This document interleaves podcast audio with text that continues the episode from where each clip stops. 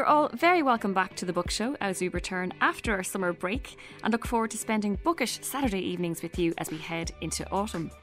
Later on, I'll be giving details of a live show we're recording and a competition which will be part of it, so stay tuned for that. If you want to get in touch, we're on Twitter at BookshowRTE. And a little later, we'll also be speaking to Sean O'Reilly about his new collection of short stories, Levitation.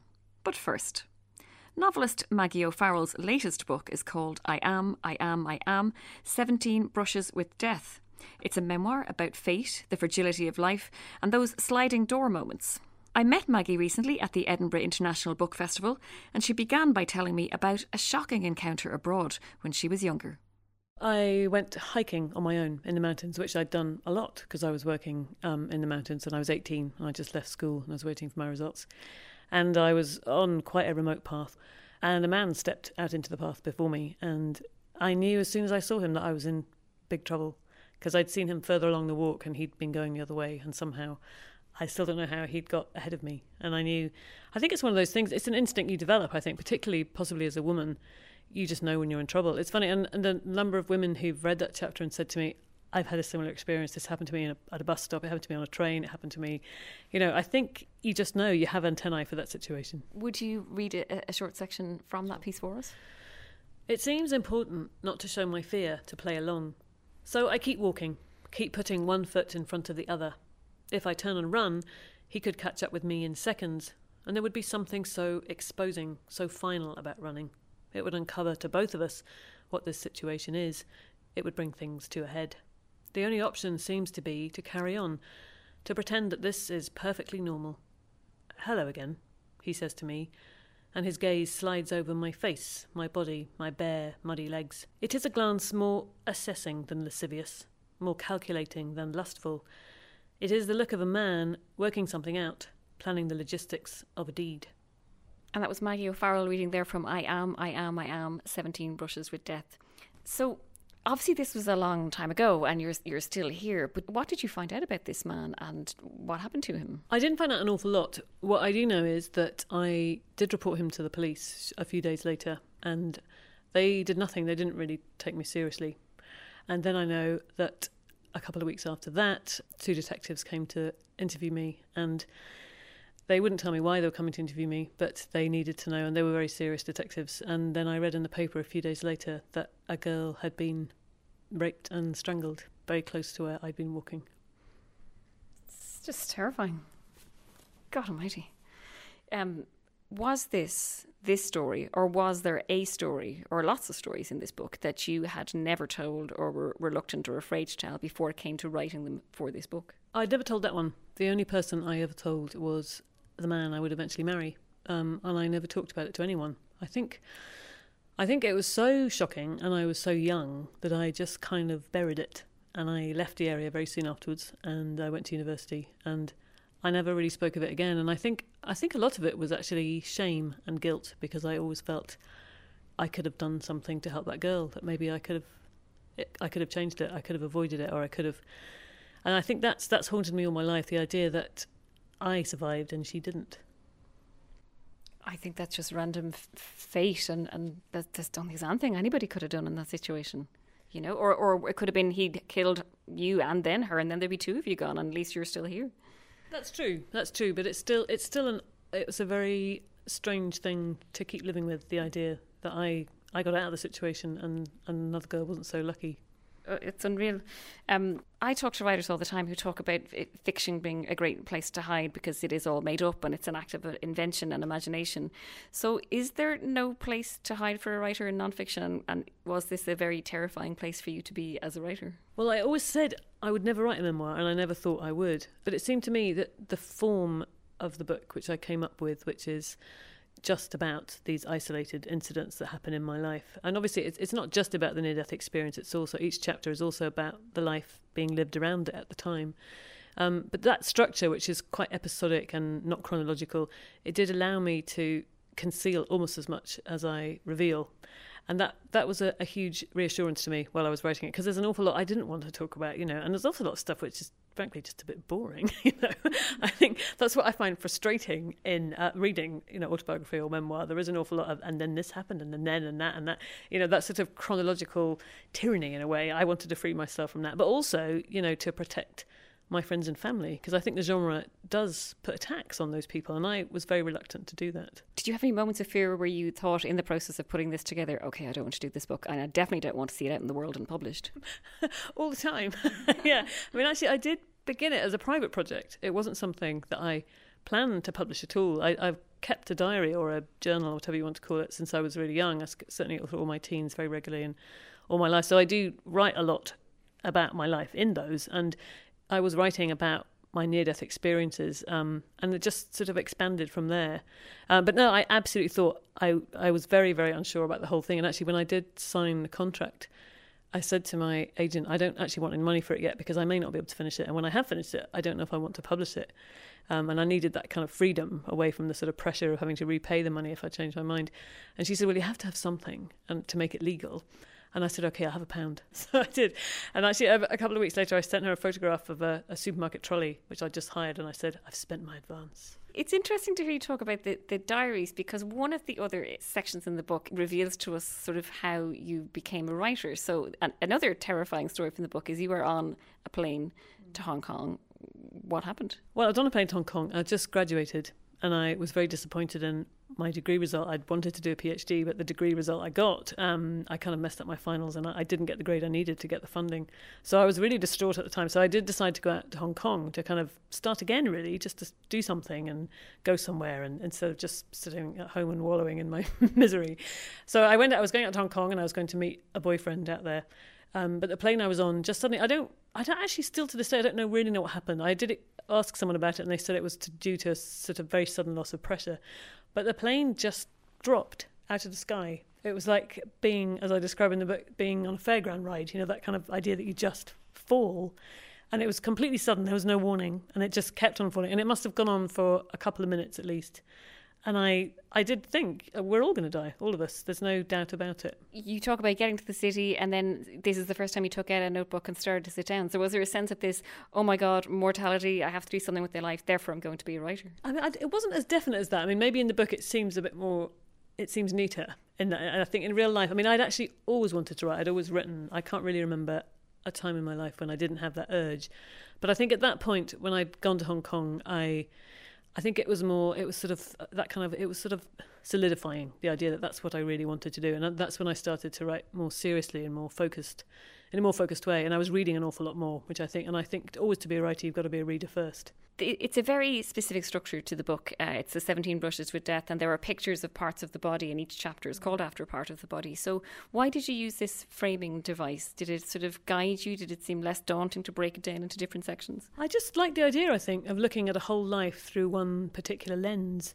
You know, other people have written. I, I think I think that's the difference between autobiography and memoir. You know, autobiography is a very much I was born in, and then I went to, and then I grew up.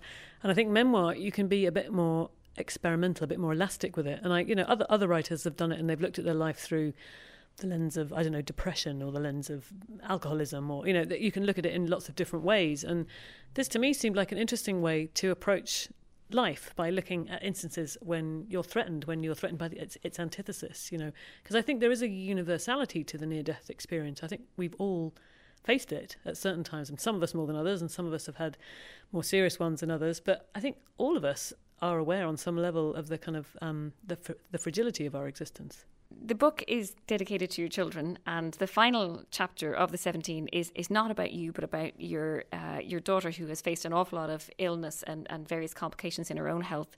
Um, was she and, and your children a factor in, in motivating you to write this book in any way? Yes, absolutely. I mean, actually, I started writing the book for myself and for her, really, and also my other children. I think, you know, my daughter, my little daughter, was born with a severe immunology disorder, which has meant that she's had not only has she had chronic head to foot eczema um, to the point at which it's been severe and life threatening at times with sepsis, um, but also she has very, very severe allergies. So she's at constant risk of going into anaphylactic shock just from the environment around her. So somebody could walk past her mm, eating a bag of peanuts and that could flip her into anaphylactic shock. So it is you know it, it's changed all our lives but i do think it's important that you when one of your children is happens to be sick or has a medical condition you've got to think about how it affects all of them you know my daughter was taken away in an ambulance in january and i had to pull my four year old off her and even though obviously your priority in that moment is you've got to look after the child that's sick and in danger but i still had to think in my mind you know i need to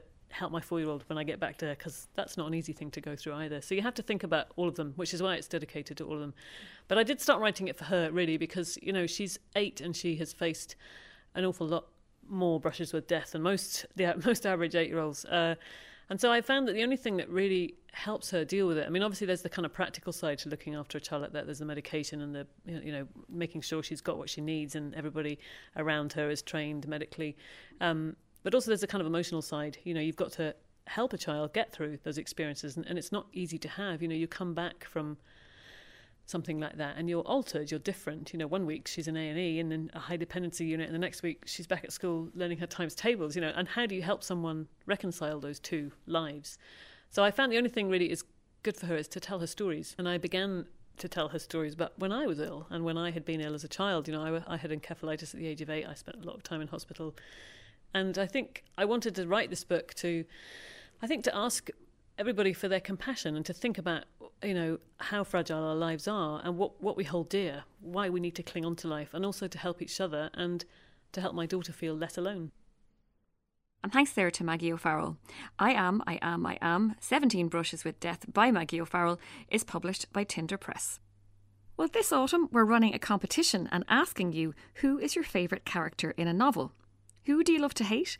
And if you wrote a letter to a character, what would you say to them? To Sharon from The Snapper or Molly Bloom from Ulysses? Would you want to give them a piece of your mind? How would you handle Heathcliff or Emma? Would you invite Holly Golightly to breakfast? Novels, as we know, are full of rich and intriguing characters, and we want you to get in touch with them. So, we're asking our listeners to write a letter to a character. They can be a favourite one or a hated one, and send it to us. The letter can say whatever you want it to say to a fictional character from a novel. So it can be a declaration of love, a warning, asking or giving advice, commiserating. The brief is wide open. So, we'll also be discussing some of your favourite characters, what makes a good one, and how you go about writing them on a special show that we'll be recording in front of an audience in October, and we'll have details on that very soon. And some of the letters will be read out on air at this show, and the winner will receive a book token for €250. Euro. All the terms and conditions are explained on our RTE website on the Bookshow page, but just to note that the letters should be under 500 words in length and can be emailed to bookshow at rte.ie, and the subject must say a letter to a character. You can also post it to us by snail mail at the Bookshow Dear Character Competition. That's RTE Radio 1, Radio Centre, Donnybrook, Dublin 4. We can only accept letters and emails that are delivered to us on or before October 9th, which is a month from today, so get writing. And if you need any inspiration, here's actor Claire Barrett reading our letter to Jonathan Harker, the wide eyed traveller, before he heads off to one very famous castle in Transylvania. Dear Jonathan, I bumped into Mina yesterday, and she told me you'll soon be off to Transylvania on business. That's gas, I thought because myself and Tig were only over there last week. Staying in the Count's castle, she said. well, I had to stop her there. That place. Lord above, Mina, I said, don't let him spend a single hour there. The place was a nightmare. The website we booked it on was called Scare B&B and it was blathering on about old world charm and rustic simplicity. We were seduced by photos of four poster beds, huge goblets of red wine, wolves running wild. You know the way you would be. Well, Jonathan, the fellow who runs the place is mad. Pure mad. The Count, he calls himself. He's about seven foot tall and sprints about wearing some kind of an old opera gown. To be honest, he looks like he could do with a bit of sun and a cut to his nails. But my God, he has some temper on him, too thigh gas for a mirror for shaving, and your man nearly lost his life. I'll shave you myself, he roars, and the state of him. No mirrors, Jonathan, imagine. And the place was full of cobwebs and wolves literally at the door. We only stayed the one night. Both of us woke up in the morning with strange bites. Must have been bed bugs. And neither of us have slept a wink since. Tig posted a stinker of a review online, but I thought I'd write to you before you head off and warn you to avoid the place like the plague. I'll say one good thing about it, though. He cooks a fine steak. At the time, I thought I'd never eat it with the blood dripping off the plate. But since we've got back, we cook three or four of them every night. Maybe that's what has us awake all the time. Enjoy Transylvania. It will be the trip of a lifetime. Yours eternally, Bernie.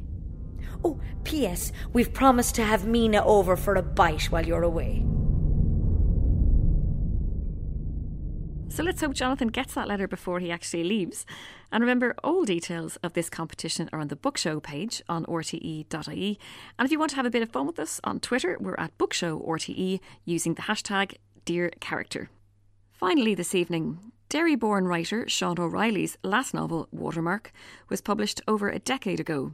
That means his latest book is highly anticipated and it's a collection of linked short stories called Levitation, named after the novella which ends the book. Set in Dublin and mostly centred around Capel Street, the stories deal with the lives of characters from the margins, often criminals or sex workers. And Sean joins me now to discuss the collection. So, Sean, you're going to, to kick off by reading a short section from the book, which basically outlines the main character uh, from the title novella, Levitation. Valentine Rice was 49 years old. The hair still intact, the same length all over, fairish but grey down the burns fat cheeks, and plump, moist red lips. A silver cross in one ear and a green pearl stud in the other. A blacked out name on the inside of his right bicep. Never jeans, always ironed black trousers with a slim belt, boots with a heel, and he was proudly single and without dependents. In fact, only recently he'd moved back in with his mother to save up for a car it would be his first car. On the edge of his half century, Valentine Rice had decided to do something about the embarrassing fact that he couldn't drive.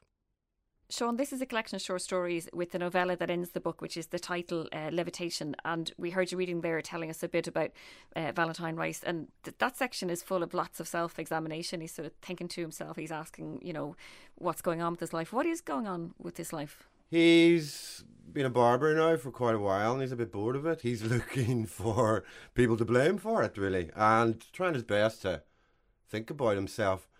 A lot of what happens is presented to us by a narrator who is hanging out in the barber shop, having been through a bit of uh, a rough time himself, and he's trying to get himself back together.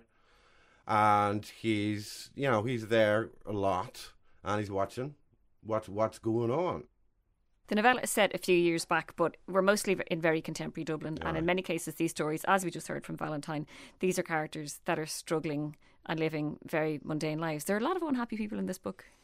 Well, there's a lot of unhappy people out there as well outside of the book. It's um, we, we get caught up in, in the idea that there's some kind of problem then because there's something wrong with you if you're if you're unhappy.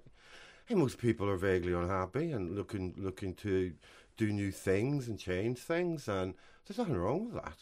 You know, we, we all get stuck, and then we try and look for new new things to do. I see him as quite an ordinary guy who may have made a couple of bad mistakes down the line, and it's it's going to be up to him now to see if he can find a bit of magic. It is a linked collection of short stories. And did you know you were going to do that from the start? Because one of the devices you use is we have the Capel Street Barbershop, which recurs throughout. Um, why did you keep going back to, to that setting as a way of sort of bringing lots of the characters in different stories together? Yeah, well, it was kind of on my mind at the beginning. Um, I immediately I started spending time in my imagination inside the barbershop. It started to get more and more interesting f- for me, particularly as a way of looking at men. To see a man sit in front of a mirror, often with his head bowed, in a big bib, is very vulnerable. Is extremely vulnerable. And to see the way guys walk in and then they walk out and they're, they're totally transformed you know, the idea of spending 10, 15 minutes with your own reflection, with a stranger's reflection, and then behind you. Just all those little things. Um, the idea of the barbershop over years, it would be regulars, it would be, you know, there would no other businesses on the street. All, all those little things came, came into my mind. But I made a decision pretty early on not to approach it in a let's call it a what a, a conventional realist way. I mean, like I could have went, oh, here's the barbershop over the over the years. Here, the here the the characters developing over the years, and, and link it like that. I wanted a much looser type of link like that. Um, I mean, some of the stories there is a barbershop in them, but they're not in Dublin either. Um, there's one story I think that's not really clear that any barbershop is at all.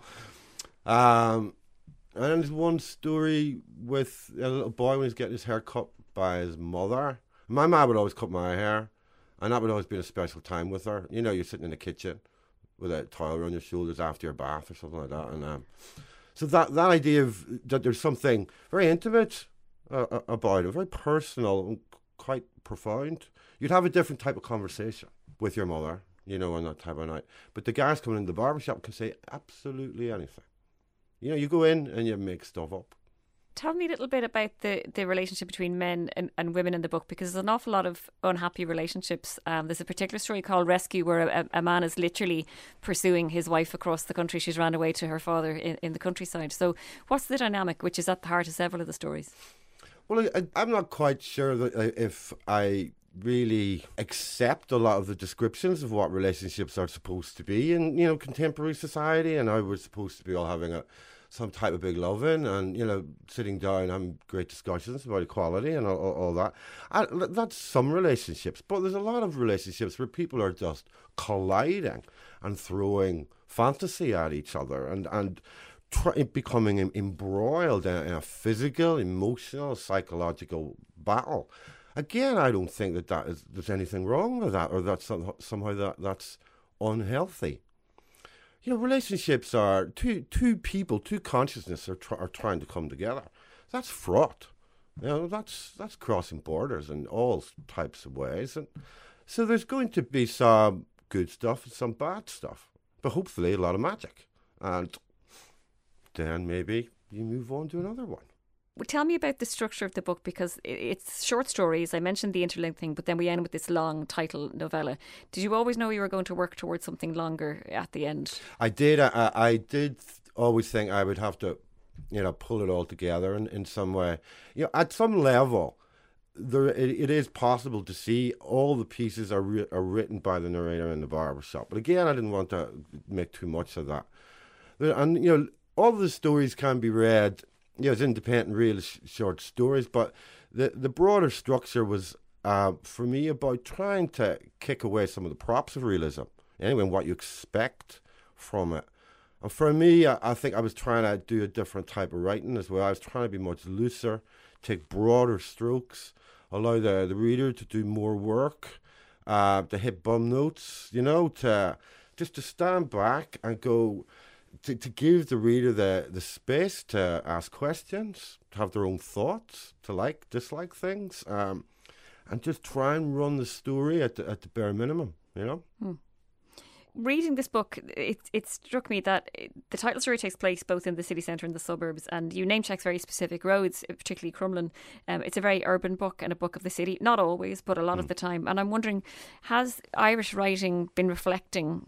Has it been reflecting Dublin enough in recent years? Because you've had a lot of work, you know, from Kevin Barry, from from Colin, Colin Barrett, from Donal Ryan, and others that has been very focused on rural settings and small towns. And has the has the urban writing been a little bit more overlooked? Do you think?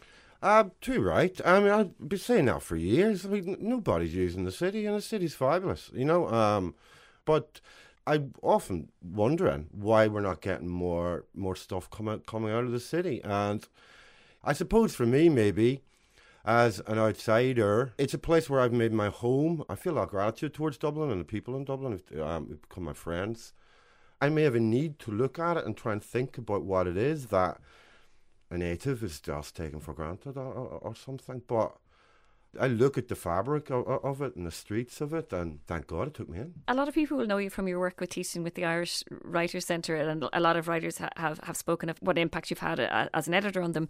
What do you learn as a writer from teaching others, or do you learn something? You have to be learning, you know, well, even if you're kidding yourself that you are, but you got to think that you are. One of the things that keeps you reminded of is why you started writing in the first place. That's number one. The second one, what reading is. And it is all about reading at the end of the day. And to keep asking yourself about what the reading experience is then. You know, and that that, that may need to grow and, and and change, and perhaps with we've seen a bit of that with social media and all that. I mean, where people now are reading more than probably they've ever read before. You know, in, in trying to process all that information they're getting. So you're asking the, the person, why do you want to write? What what is it that you actually have got to say? What what is the need in you to speak? Who's silenced you? Have you silenced yourself? What what is it that you've come here to try and write about? And so to keep going back to, to that source of it, you know, when you were a teenager or whatever, where you started getting really excited about what writing or music or art or whatever could do, the way it offered you a space to be in, in the world, you know, and offered you an identity when you needed one. Sean O'Reilly's Levitation is published by Stinging Fly Press, and Sean will be reading next Saturday at the Cork International Short Story Festival. That's September 16th, and there are loads of events on. And if you'd like to find out details of Sean's event or any other events at the festival, go to corkshortstory.net. Also, don't forget to enter the competition we announced earlier. Just write a letter to a character from a novel to be in with the chance of winning a 250 euro book token. It's 500 words max, and the closing date is October 9th. All details, terms, and conditions are on our page on the RTE website. And that's it for tonight. We'll be back at the same time next Saturday night. My thanks to producer Regan Hutchins and to series producer Zoe Cummins.